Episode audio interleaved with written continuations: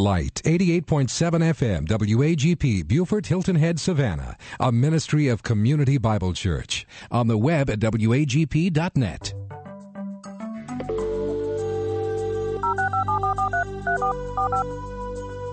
This is the Bible Line, a live radio call-in program with Dr. Carl Broggi. Dr. Broggi is the senior pastor of Community Bible Church of Beaufort, South Carolina.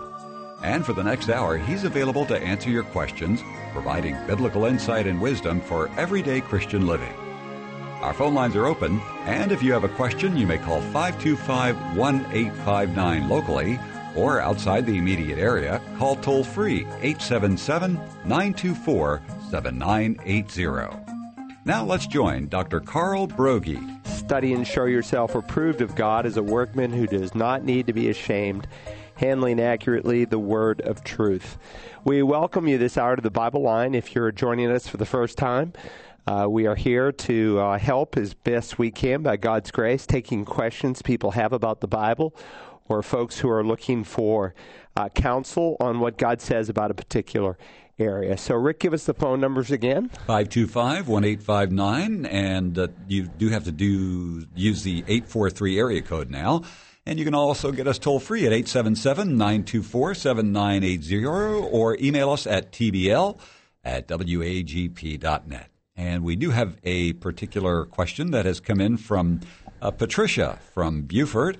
And she writes um, Recently, two people I knew in my life committed suicide. And I was wondering when you take your own life, do you go to heaven? Is it a matter of the person uh, having Christ in their life before they took their own life? Any thoughts on this topic would be much appreciated. Well, it's a good question, and it's uh, often been asked over the years. Unfortunately, sometimes people are asking it themselves or contemplating suicide, and their rationale is, well, you know, if I really go to heaven and I commit suicide, maybe this is the easy way out, and all my problems will be gone, and I'll be in the presence of the Lord. So, what difference does it make? Well, let me just say that people who often think that way have a false uh, sense of salvation. Uh, certainly, a Christian could think that way, but I would say the majority of people that you meet that commit suicide are lost people and really not saved people. Uh, certainly, a saved person, though, can come to the point of total despair and uh, lose perspective. And in, in someone who runs down the road of suicide basically has reached a point in their life where they think there's no hope, that things can never get better or be different. And so this is the easiest way in which to deal with the problems that they're facing. Um, but again, Jesus said, You will know them by their fruit. And so I would say, as a general principle, someone who would take that kind of uh, presumptive step on the grace of God has never really been regenerated by the Spirit of God. But can a Christian commit suicide? There's no question. And I have no doubt in my mind that uh, the handful of uh, funerals I've done, I've done hundreds of funerals, but the handful that I've done, I can count them on one hand, of people who have committed suicide uh, were sometimes done by believers. And it's uh, very sad. Uh, number one, the consequences are, are huge. First, uh, for those in our family that are left behind, uh, they often deal with all kinds of guilt. They're asking all the what if questions. Well, what if I had done this? Or what if I had said this? Or or very often they feel tremendous guilt like oh there was an argument before the suicide you know was uh, carried out and so they blame themselves there's no one you can blame for suicide but the person who commits it period. It's like adultery. You know, someone can say, well, you know, I committed adultery because my husband was this way or my wife was this way. Well, they may have been that way, but there's no one that God holds guilty but you. And the same would be true, certainly, I think, with uh, suicide. So, number one, it, it, it, it's very, very selfish. It's the extreme point of, uh, of a selfish act. And it leaves a great, great pain for those who are left behind. And pastors and counselors are sometimes for months and years trying to help people who are left behind to deal with it. You know, it, it, it, says that our God is not big enough, so it also hurts our testimony in the community when someone commits suicide if they're a confessing Christian. They're basically saying, well, what Jesus said is not true. He said the thief came only to kill and destroy and to steal. And the thief did come to do that. And so he is, I think, the author in many ways of encouragement to uh, for someone to take their life. Uh, but I have come, he said, that you might have life and have it more abundantly. So we're denying that. We're, we're basically saying the life that Jesus offers is really not an abundant life. Not to mention, it's a denial of God's power to give us the ability to change. Uh, the scripture says, I can do all things through Christ who strengthens me. So it harms our testimony with a lost world.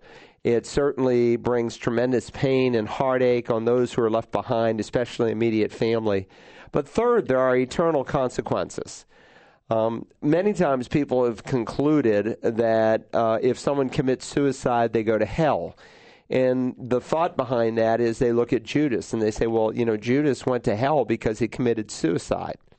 No, Judas went to hell because he was an unbeliever. He went to hell sooner than he would have uh, because he committed suicide. But suicide just brought an end to his life, not the reason for his condemnation. The Bible is very clear that Judas was an unbeliever. Jesus had stated that, for instance, in the upper room the night before. And even earlier in his ministry in John chapter 6, he spoke of the fact that there was one among them who was an unbeliever, the son of perdition, as he's called. Uh, so um, he went to hell sooner, not because he committed suicide, but because he had never truly believed in Jesus as his personal Savior. But what if a truly genuine Christian commits suicide? What are the other implications in eternity, there are huge implications because God has ordained the days that were written for us even before there is yet one. Psalm 139. And so when we commit suicide, we're basically mocking God's right to rule. The Lord gives and the Lord takes away. Blessed be the name of God, Job said. And so we're, we're mocking God's right to rule over our life. And of course, uh, the Christian will someday give an account for their service to the Lord. Uh, our sin has been dealt with at the cross.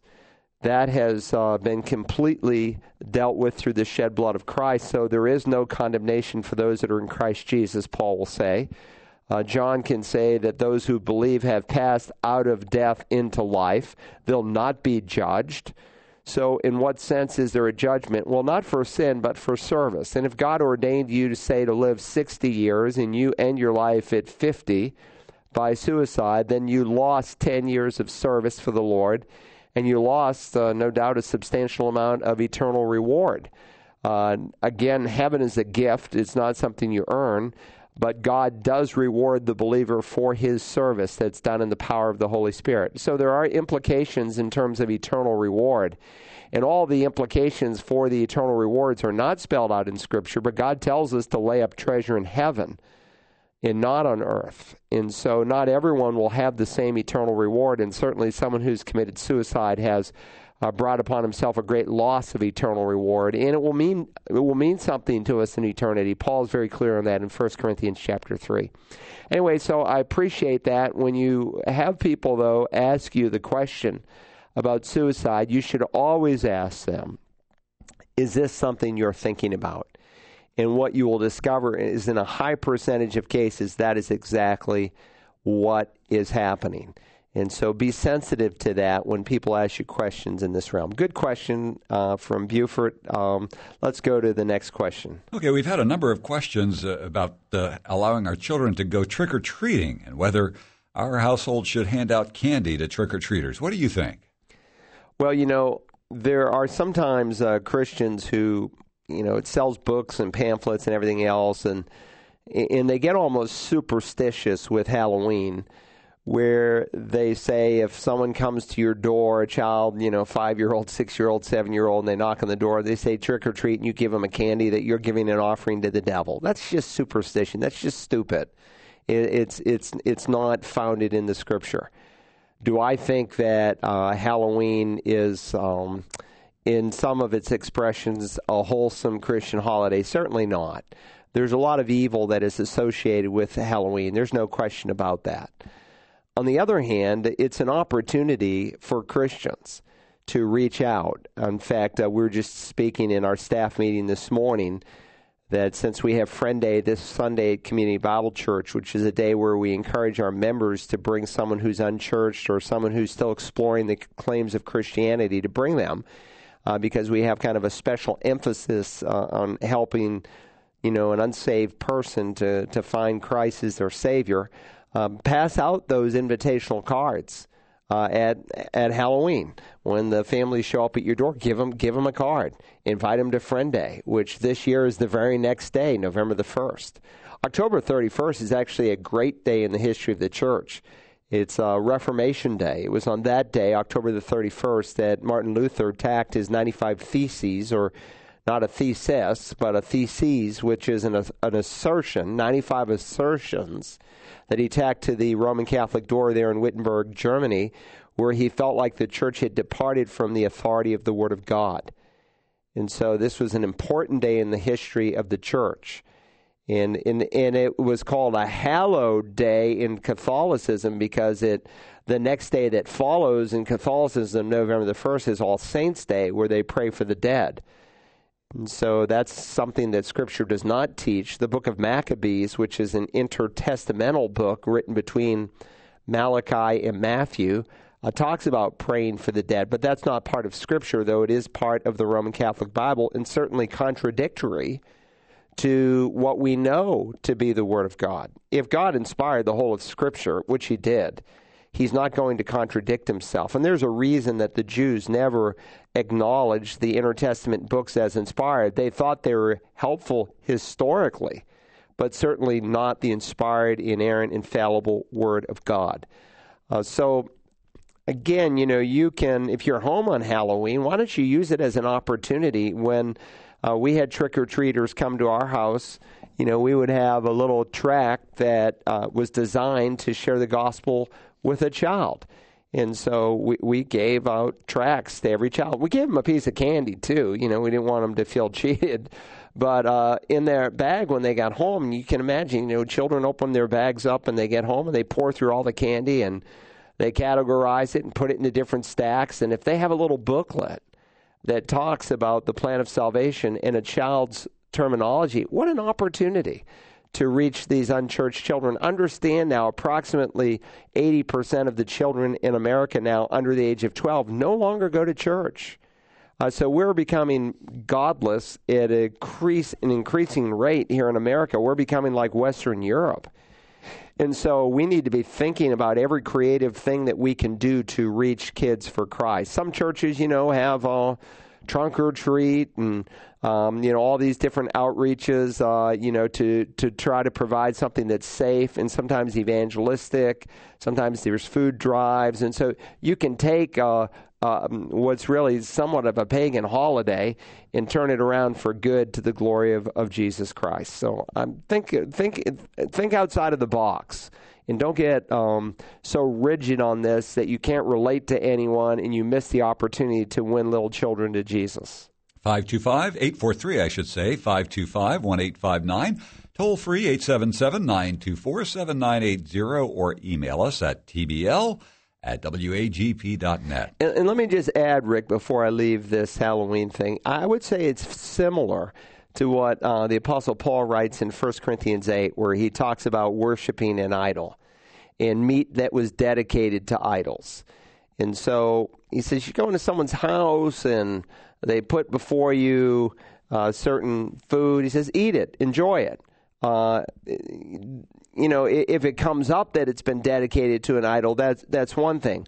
But don't say, well, you know, I'm not going to eat this meat because it came out of the uh, idol sacrificing temple where a portion of it was dedicated to some false god. Uh, j- just eat it because he said there's only one God. There, there's no such thing as another God. Uh, there are certainly demons behind idolatry, which he also highlights in that chapter.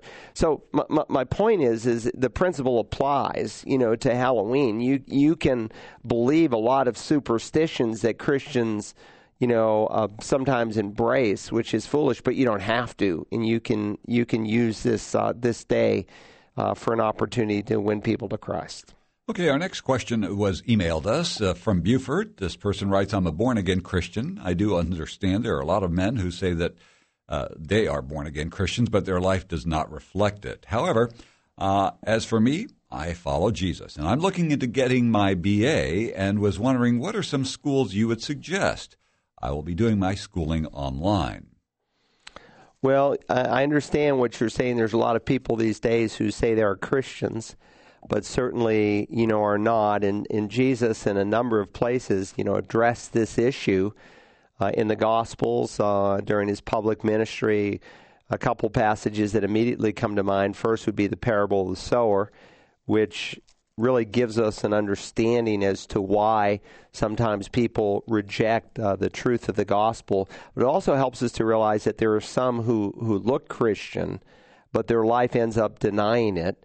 And so Jesus speaks of those who are beside the road uh, who have heard. Then the devil comes and takes the word from their heart so that they may not believe and be saved. And then he speaks of those on rocky soil those who, when they hear, receive the word with joy, they have no firm root. They believe for a while, in time of temptation, fall away. So he's describing, of course, four different soils. The first three represent unbelievers and why they don't respond to the truth of God's word. And some, though, outwardly get excited, emotional, joyous even over the good news and they believe for a while, but it's not true faith. Uh, they don't believe in Christ. They miss salvation by a foot. It's in the head, but it's never really truly reached the heart. Uh, you know, becoming a Christian is much like getting married. There's an intellectual and an emotional and a volitional dimension to marriage. You can intellectually know that you love someone and you want to marry them and that this is a good choice for you. You can know emotionally, I feel love, I'm in love, uh, I want to marry this person. Of course, love is much more than a feeling, but there's a willful dimension. It's not enough to intellectually know you are in love and want to marry someone and, and emotionally know you're in love. It's not until you say, I do, and you make that covenant with that person in God that in God's eyes you're truly, genuinely married. And the same is true with becoming a Christian. There are people who can understand intellectually the gospel. And Jesus said they believe for a while. Well, the demons believe too and tremble. Uh, Jesus described in John 8 uh, some disciples, or John parenthetically notes that they believed. Uh, but then Jesus says, You are of your father the devil. If you were really children of Abraham, you'd do the deeds of Abraham. You would show, it, show that you had genuine faith by a saved, by a changed life. So there are there are some people who intellectualize Christianity, but it's not a willful decision. In fact, in the classic passage where Jesus describes that, it's in Matthew chapter 7. And he says, Not everyone who says to me, Lord, Lord, will enter the kingdom of heaven, but the one who does the will of my Father who's in heaven. And just to underscore how um, important this is, that doing the will of the Father is really a mark of genuine conversion. He then proceeds to describe someone who outwardly seems to manifest Christianity, but inwardly does not have a changed life. Many will say to me on that day, Lord, Lord, did we not prophesy in your name, and your name cast out demons, and your name perform many miracles? And then I will declare to them, I never knew you. Depart from me, you who practice lawlessness. So outwardly, they look Christian. And, and I think it's interesting the examples that he uses because he doesn't go for some kind of, you know, average kind of testimony, some ho hum kind of testimony, but really the, the, someone who's has kind of a spectacular testimony. They preached in the name of Jesus. They cast out demons in the name of Jesus. They did a miracle in the name of Jesus. But Jesus said, I never knew you. Not I once knew you, but I never knew you. You never had the genuine item. And the Bible doesn't deny the fact that uh, an unbeliever can preach in Jesus' name. We've got them on television every week. The Bible doesn't deny the fact that in that an unbeliever can even cast out a demon in the name of Jesus. Sometimes a demon is more than happy to accommodate the unbeliever because why? It gives substance to that unbeliever's false testimony. People say, Ooh, wow, he must be a man of God. Cast out a demon. Not necessarily. Sometimes the demon is responding to the unbeliever so that you will follow the false doctrine of the unbeliever. So, again, today we'd look at someone who preached in the name of Christ, did a miracle in the name of Christ, and you'd say, wow, he's got a spirit filled ministry. Jesus said, in reality, he has no ministry for me. He never knew me but inwardly he is an unbeliever. So it's with the heart man believes unto righteousness, Paul will say in Romans 10. And there are many people who have not made that decision. Now, you ask a question that you want to study further. Uh, there's some options certainly open to you now with online, you know, programs that were not available years ago. Um, Southwestern Baptist Theological Seminary now has a, an online program uh, where you can get, you know, a theological education. Uh, Liberty University has one. It's very expensive uh, in terms of you know cost per hour, but a lot of people have chosen that as a school. Uh, Joseph Stowell, who used to be the president of Moody Bible Institute, he's now the president of Cornerstone University, and I think he offers an excellent online program. I'm not sure in terms of the pricing, but I do know in terms of the theology uh, that it's sound and it would be a, a, good program to consider. So that might be. Um, a place to start, or if you want to do a program, you know, just for personal edification, not necessarily a formal degree, you might consider uh, Search the Scriptures Institute of Biblical Studies. And it's a total of 33 hours. We have about 28 of the hours done. I still have two courses to do. And I hope one of these days, by God's grace, we'll complete them. But it would be considered a, a Bible a certificate. Uh, but it's taught on a master's level. So there are, for instance, if someone today wants to be a missionary, with a credible evangelical mission organization. Usually, you have to have gone to seminary or have a minimum of a, of a Bible certificate. And a Bible certificate was normally 33 hours. Interestingly, I just recently have seen some evangelical seminaries who are actually giving a master's seminary for 33 hours. That's never been done in the past. And I think some people might end up criticizing that because most uh, master's programs in MA is usually. Um, about uh, 80 hours, and an MDiv about 90 hours, uh, a Master of Theology 125 hours. Um, but I've noticed some seminaries, I think because they're trying to get people in the front door, and they have to, uh, you know, pay for some of the programming they've done. They're for the first time offering uh, a master's uh, degree with, um, thir- I think it's 33 hours. That that kind of surprises me. I think it might cheapen the degree. Most historically, most have just called that a Bible certificate. But that's an option open to you uh, if you just want to study for personal edification.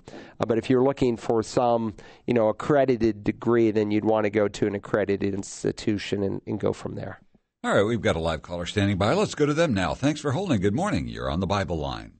Good morning, Rick. This is Anthony. How are you doing this morning?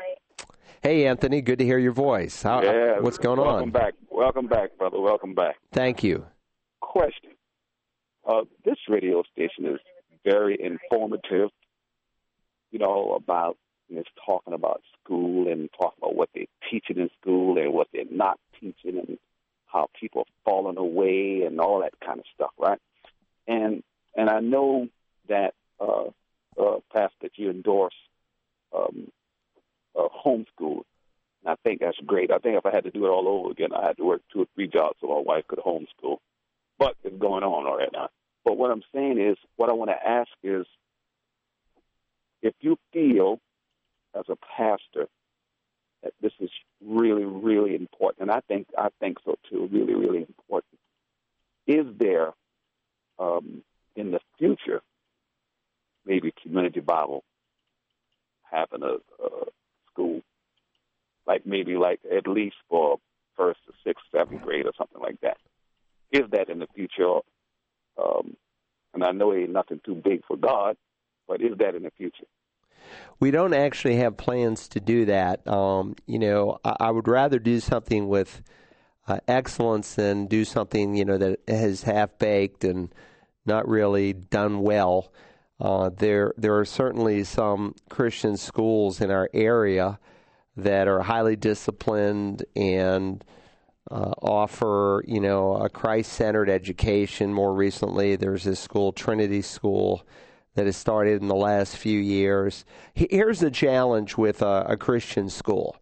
Um, there are basically two kinds of Christian schools. There's those that have open enrollment and those that have closed enrollment. What do they mean by that? A school with an open enrollment Christian school means anybody in the world can come a school with a closed enrollment would, would put some parameters on. They say, well, you can come, uh, you can bring your child only if you or your husband or you and your wife or at least one of the parents is attending a Bible believing evangelical church. Unfortunately, sometimes that is defined loosely. Why are they doing that? Because they're they're trying to control socialization with the students. In other words, if you have people who are coming from you know just godless backgrounds, and their kids are coming, then their kids are godless, and they sometimes end up influencing the Christian kids.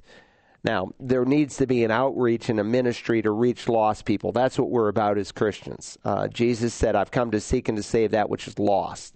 The question fundamentally and philosophically that a lot of schools are asking is well, do I want to uh, sacrifice my children in the process of doing that? So here's what's happened in a lot of Christian schools is you have uh, children who, um, you know, they've either been thrown out of the public school and they, the public school just can't handle them anymore, or uh, the parents, you know, are dissatisfied with what's happening in the public school. Maybe their kids are being beaten up, or, or their kids are beating up other kids, and they're always being expelled or whatever, and so there's no place to go, and so they look for a, a Christian school. And because there's not many choices unless there's a private school, and sometimes, you know, most of the time that's extremely costly. And for that matter, the Christian schools are typically pretty costly. They're not cheap. Um, so, what ends up happening in practice is these kids who uh, are very pagan and a lot of their thoughts end up bringing to that school a lot of pagan thoughts. And so, you know, I've had parents crying in my office because, you know, their fifth grader was exposed to pornography at a Christian school. And now, of course, with smartphones and everything else, uh, it's much more accessible and they they thought, you know, I sent them to this school so that this kind of thing wouldn't happen, so that they would, you know, be you know, grounded in, in the Christian faith. So there's some real negatives, and two on top of that, then a Christian school has to decide, well, who are you going to let teach in the school? And so you have Christian schools that run daycare centers, which, in my view, is a violation, a clear vi- violation of Scripture. But they do this so the moms can teach in the school. Someone else is ra- raising their children during the day. Yeah, they're Christians, but still, there's no substitute for the mother being a worker at home. Now, I understand, you know, the implication of the statement that Paul makes in Titus 2 is that they're married, and there are single moms in our day and everything else. He's not dealing with the exception, he's dealing with an intact family where you have a husband and a wife and this is a challenge too in our day because now we've crossed over the 50% point. We're over 50% of the children being raised now in America are being raised by a single parent. And so this is a you know a huge challenge for us as evangelicals to reach out and care and minister to these single parents, especially single moms, because in many ways they are the new poor, and they have some challenges financially. But what is happening in even in intact families is these Christians, moms go to the school because many times these schools are expensive. They're, you know, anywhere from four to ten thousand dollars a year to send your child to this Christian school. And so they offer sub- substantial discounts if the mother will teach in the school. Then who's going to raise their children? Or many times then the mom goes on birth control and doesn't raise a godly heritage because again they're they're trying to um, make this Christian school work for their home financially, and they're already challenged, you know, with the finances of our day, and then to add, you know, three to five to ten thousand dollars per child to send them to a Christian school uh, is very expensive. And usually, most Christian schools are not any less than $3,000 a child per year. That's on the cheap side. So if you have three kids, that's nine grand a year. To, and, and again, that's on the cheap side. And they, they, you know, most of them are five or six thousand dollars a year per child. Sometimes for a second child, they'll give a slight discount. So that's an extreme amount of money for a lot of families. So if you home educate, so I, I would rather just promote what I think is the ideal rather than a less than ideal situation. And I'm not criticizing Christian schools that have an open enrollment. I just want parents to go in with their eyes open to realize what what they may be up against. And I'm not criticizing Christian schools. I'd much rather have, you know, Christian schools than the the government school system is a failure. It's a failed experiment. And it's a disaster. And I would say the, the average parent that puts their child in one of the government schools from kindergarten through high school and he expects in the end a godly product and someone who really loves Christ, I doubt it. Now, God is bigger than, you know, what, you know, uh, the government can can do and I and I realize that and there are some parents who literally have no choice. But the fact is is that there are so many biblical principles that are being violated in our day that to send them to a godless institution. And, what makes it godless is really two things not just the curriculum, though the curriculum now is anti God and anti Christian. And again, most parents say, Really? Yeah. If you actually read some of the books that your kids are reading, there's a feminist worldview that is behind many of them. And again, that's anti God, where you deny basic principles and the roles that men play and the roles that women play. Uh, but that's being that, that, that's happening all the time. Uh, basic roles are being denied. So there's that side of it. You know, there's a pro homosexual agenda uh, that is plainly being pushed in the school. Most parents would be in shock in our own county, Beaufort County, if they knew what kind of um, curriculum was being taught in the sex education courses. They would they would fall out of their chair. You mean you're teaching this to my child? Yes, they are. And so add to that, let's just say for the sake of argument that the curriculum was mild like it was when I was a student in grammar school in the 1960s. Let's say the curriculum is mild and it's not, you know, pure wickedness and godlessness in terms of, um, you know, what uh, what they're teaching. The fact is, is that the average child now is more and more pagan because they don't even go to church anymore, and so they're they're feeding on material and things that you know God's very clear. He said, you know, the wise walk with the wise, but a companion of fools will suffer harms. And foolishness is bound up in the heart of a child. Martin Luther once said, he said, I'm much afraid that the schools will prove the very gates of hell unless, he said, they diligently labor in examining the Holy Scripture and engraving those truths in the hearts of the youth. And then he said, I advise that no one ever place his child in a school where the Scriptures do not uh, reign paramount. Uh, why? Because he knew that the child's heart would be corrupted. Uh, there was a guy by the name of John Dewey. He wrote a document called the Humanist Manifesto. And it was kind of updated in the 70s and 80s, Humanist, Humanist Manifesto too. But the Humanist Manifesto was basically uh, a document presenting um, what a humanist believes and what their goal was. And in that manifesto, they state very plainly, very clearly, that they want to uh, infiltrate the government schools with their worldview. But you see, they couldn't really pull it off in the 1930s. That was written in 1933, that, that document. But they couldn't pull it off because they didn't really have control of the public school system. Well, a critical year in public education was 1957 because that was the very first year the federal government got involved in public education. Up until that time, all public education in America was done on a state slash local level.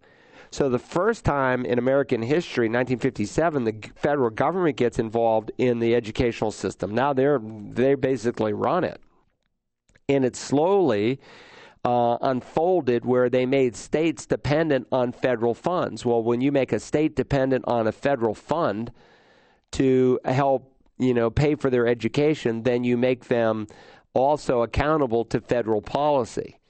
And the federal policy, you know, is requiring more and more things. Uh, and even states, apart from the federal government, you've got states now in America this year, first school year ever, that have required transgender bathrooms. Uh, that's just a matter of time before that's a federal law, where if you receive as a state uh, federal money, you're going to have to provide transgender bathrooms. Th- these are the kinds of things that are going on in the government school system. And so they were able to control it from the top up.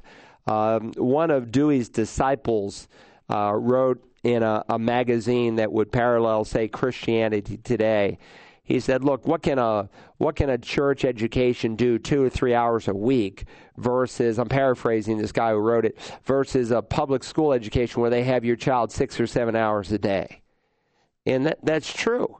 Um, when they have the mind of your child six or seven hours a day versus um, you know a church that has them two or three hours a week, who's going to win out? Well, more than likely, uh, the government school is. So there's pros and cons to this. If someone really wants to think this through carefully, they might want to go and listen to my home education seminar where I walk through the history of education in America. And I started in 1620 when most students were homeschooled. Uh, we look at the founding of basic universities like Harvard and Yale, and they were all started. The first hundred institutions in America, college education institutions, were started by born again Christians. Um, most students were initially homeschooled. The exception uh, in the 1600s in America and early 1700s were uh, those parents who could not read or write. And then the uh, cliche of what we call a one room schoolhouse was more than a cliche. It was the church house, and usually the most educated person in the community, namely the pastor, would instruct the children, and they would use as their textbook the Bible, and they taught them to read and write and, you know, using, uh, using the Bible. In fact, in 1765, they said illiteracy was virtually rare in America. Now, kids, you know, they can barely read their own diplomas. But things began to change. The Unitarians took control of a lot of the colleges. Um, uh, the first uh, public primary school system starts in the early 1800s. But we've gone from a, a, a state controlled school system where you had uh, approximately 18,000 school boards in America to where we now have about 1,800 school boards in America. It went from uh, largely local, parental control to government controlled, and it's a disaster. Um, if, if most people knew what was going on, even in the middle schools in Beaufort County, kids having sex, um, terrible, wicked things that are happening, they they would just they they they would hardly believe it, but it, it's happening. And they don't want you to know this. They want to hide it. And look, I'm I'm glad for all the Christian teachers and administrators in our public school system. I'm, I'm glad there there is salt and light.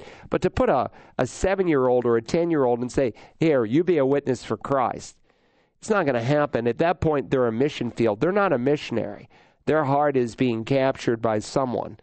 And so, if you want to lose your kids in our day, I would just say, as a general principle, because so many principles of God's Word are being violated, put them in the government school system um, and you probably will lose them uh, to the world. Uh, if you don't believe me, listen carefully to my homeschool seminar. You can go to searchthescriptures.org and you might find that helpful. Let's go to our next caller. They're waiting patiently. All right, indeed. Thanks for holding. Good morning. You're on the Bible line. Oh, we lost them. Just hung up. All right, let's go to the next All question. Right. Um, an anonymous listener writes My brother in law is studying to be a pastor and recently started to see a Christian woman who is not yet divorced and has three kids. Her husband committed adultery and doesn't want to reconcile the marriage. My brother in law attends a fundamental Baptist church, and his pastor advised him not to see this woman anymore and stated, If you marry this divorced woman, you cannot be a pastor in the church. Well, I guess he didn't like that answer and is seeking where in the Bible does it state if he marries her that he could not be a pastor. What are your thoughts on what the Bible does say? Well, I don't know obviously all the details behind, you know, what is unfolding here concerning this uh, this marriage, and there are some good, godly men who would differ whether or not this woman has the freedom to uh, remarry. But the fact that he's marrying someone who's on a second marriage is clearly taught in the Word of God would disqualify him from being a pastor. And whether his marriage is right or wrong, you know, Christians might debate that. But the fact is, is that a pastor must be the husband of one wife, a one woman man. And he can't really meet that qualification in terms of what that actually means. He's, it's not a prohibition against bigamy or polygamy. It's not a prohibition against a single person, uh, a single person serving in the ministry. It's not a um, uh, prohibition about being married, like Roman Catholics take it, and that the marriage there is to the uh, to the church and not actually to a real person, a woman.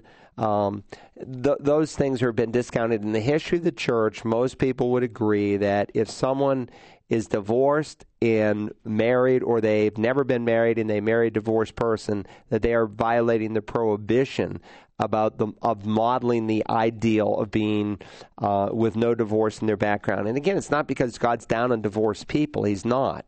Sixty percent of our church are people who are in second marriages. Uh, the sins of the culture come into the church. But if someone wants to be a pastor or a deacon in a local assembly, he has to model the ideal because I, the God of Israel, hate divorce, Malachi 2, because of what it does uh, to two people. It, it tears apart two living people. It's worse than death. It's very destructive. It's a violent act, is how Malachi describes a divorce. And secondly, it does tremendous harm to the children, and God loves the kids and it does tremendous harm to the children. So this man who left this dear woman with three kids, you know, did an awful, wicked thing. Um, but actually, until he remarries, reconciliation is still possible, and that's what that woman should seek. Based on 1 Corinthians 7, she should seek reconciliation. She should pray and fast that her husband would repent, probably needs to get saved, and would get his heart right and um, return to the wife of his covenant and for that family to be restored. But for your brother in law, I think you say, who wants to be a pastor, he's actually discouraging her from even thinking in those realms. She said, well, he doesn't want to fix it. Well, it's not over until someone remarries. A change of heart can happen.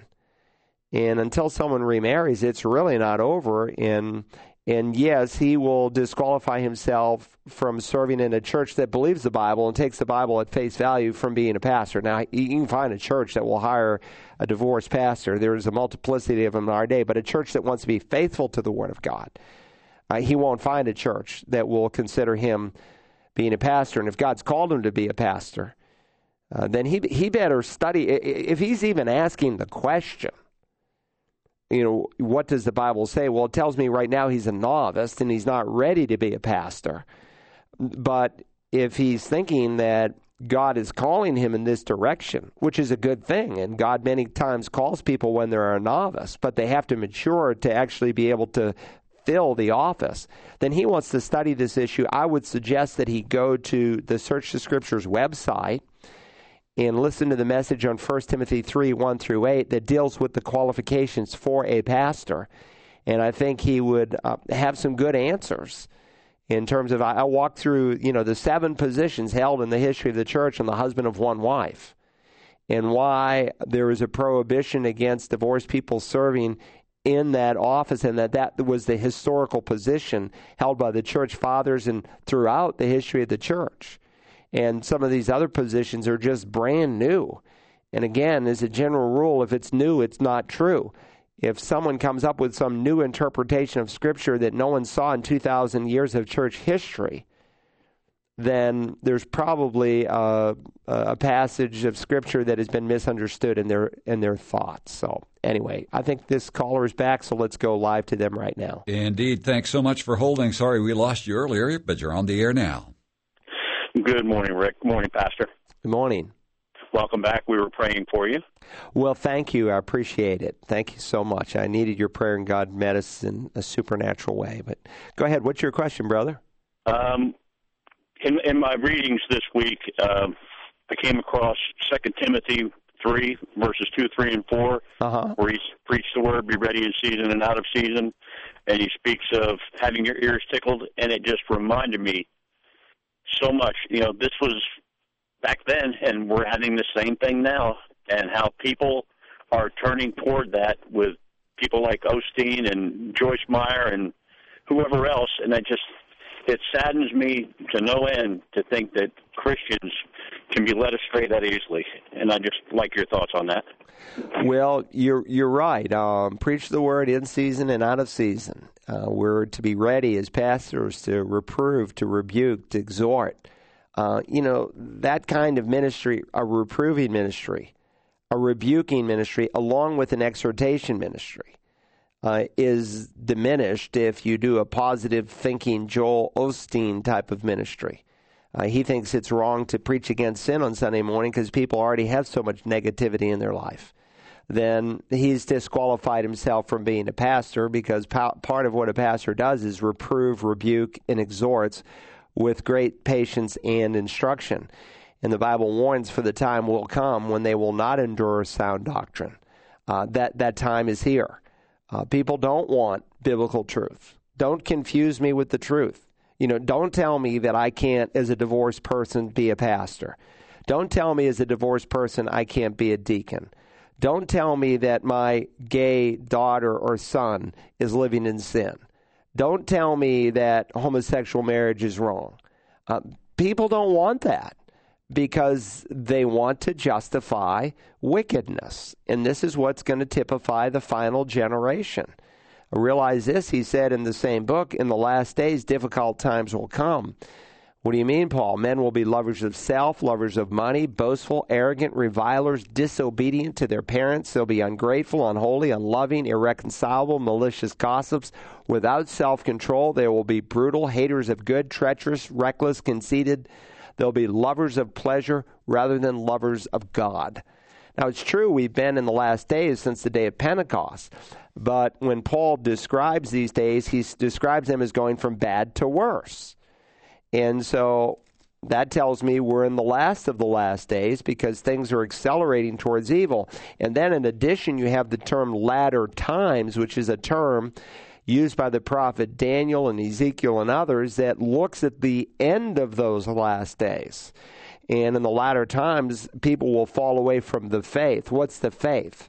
Well, when it's articular in the New Testament, it's not from faith, but from the faith. He's talking about the faith, like Jude does, the faith delivered by the apostles once and for all. He's talking about the body of literature we call the Bible. People would depart from the Bible and they'll pay attention, he says, to deceitful spirits and doctrines of demons. And so it's a doctrine of a demon for, you know, the Presbyterian USA Church, of which we have two here in Beaufort and some over on the other side of the river that now endorse homosexual marriage. That's the doctrine of a demon. That's not a doctrine of God. That's the devil talking. That's a demon talking to church leaders who officially sanction homosexual marriage. And now these churches that sanction it. That's not a godly thing. And when a, a, local Baptist church here says, well, we're not going to take a stance on homosexual marriage because it's too divisive, that's a demon talking. That's not God talking. That's a demon. That's a pastor who's departed from the authority of the Word of God. And that's a tragedy, but that's our day. And God said these days will come, and these days are here. And that's why you can't dilly dally in a church where a pastor is vacillating over the truth. Um, get in a church where the pastor is born again, Bible believing, and is unashamed to make, you know, take a stance for what God says. And if he's unashamed, then you should support him and pray for him. If he is ashamed, then get out. Don't don't be in there with your with your family, and even if your family's grown, don't be in there because you're condoning his wickedness.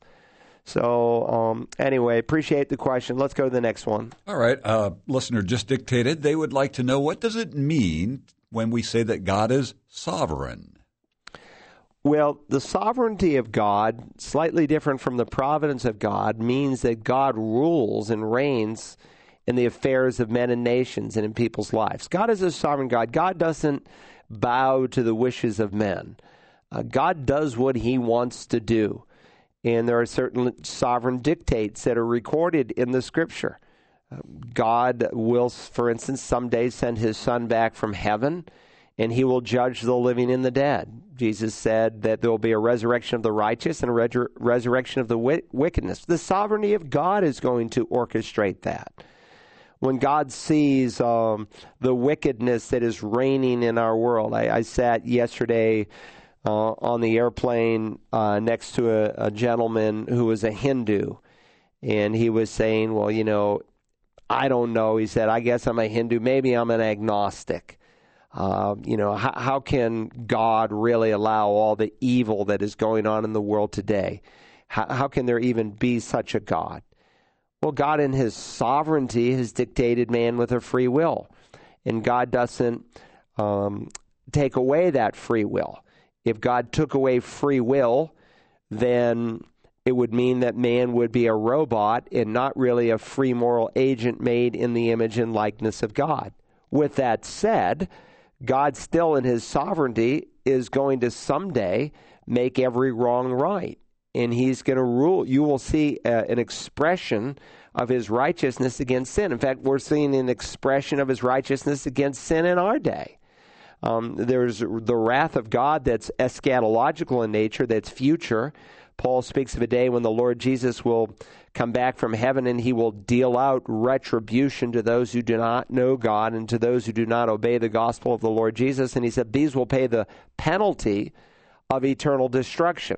That's the wrath to come. That's eschatological wrath that God in his sovereignty will pull off. Well, God in his sovereignty today is also expressing his wrath. Paul speaks in Romans 1 not of the wrath of God that will be revealed, but the wrath of God that is being revealed from heaven. And so when a nation, when a person refuses to give thanks or praise, then God lets them go in his sovereignty their own way. God gives them over to uh, a spirit of licentiousness, to sensuality. Uh, that's phase one of God turning a person over, a nation over. And then God gives them over to perversion, homosexuality. Then God gives them over to an upside down mind, a reprobate mind. And that's where we're at today in America. We're in the third phase of God unfolding his wrath. And if you read the set of vices that are going to follow when God takes his hand off of a nation and he lets them have their wishes, where you know we have a government now that would call you know someone like me a pastor who believes and teaches the bible and says that homosexuality is a perversion you know they say they're basically saying that i am evil uh, that they're calling what God calls evil good, and what God calls good, they're calling evil. That, that that's the way our, our our culture is beginning to think. And if we want that kind of a culture, then just read the end of Romans 1 and you can see what is going to come. America will not be a friendly, nice place to live. And it will get worse and worse and worse and worse and worse unless we repent as a nation. So God is sovereign. He rules in the affairs of men and nations. He wasn't wringing his hands on 9 11 saying, Oh, this caught me by surprise. Wow, what are we going to do? Let's call an emergency meeting of the Trinity to figure out what we're going to do. No, God rules in the affairs of men and nations. He is over it all.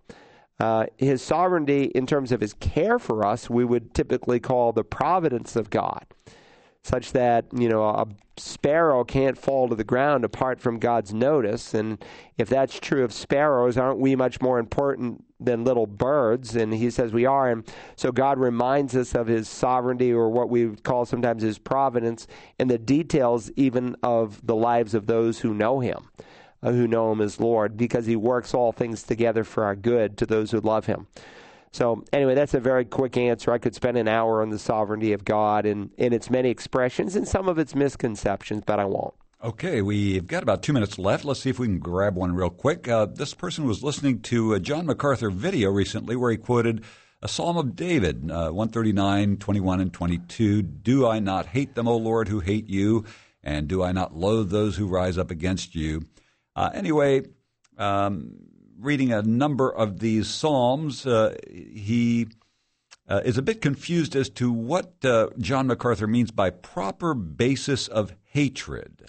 Yeah, there is a righteous hatred in the Bible, just like there's a righteous anger. Be angry, but sin not. There's a righteous hatred. Uh, oh, that you would slay the wicked, O God, David prays. Depart from me, therefore, men of bloodshed, for they speak against you wickedly. Uh, and your enemies take your name in vain. Do not hate those who hate you, O Lord. And, and the word hate here is not an emotional word. It's very similar to Malachi 1 3, where uh, he says, Jacob I love, but Esau I hated. He, he chose one and rejected another. And so David is absolutely right in wanting to reject the evil of unbelievers. And he's confident uh, and he's writing under the, the inspiration of the Spirit and became part of Scripture that his hatred is a, really a perfect hatred. And that's really the sense behind the word that he uses. This is a perfect hatred.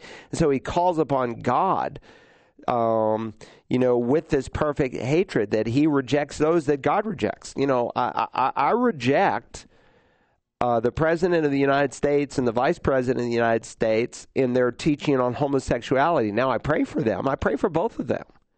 But I reject their teaching on gay marriage in their endorsement of it. Why? Because it's a wicked thing. And I hate what God hates. And that's what we're called to do as believers. And that's all David is saying here. This is not a contradiction to what Jesus said when he said, Love your enemies. We're, we're, to have compassion on lost people. I have compassion on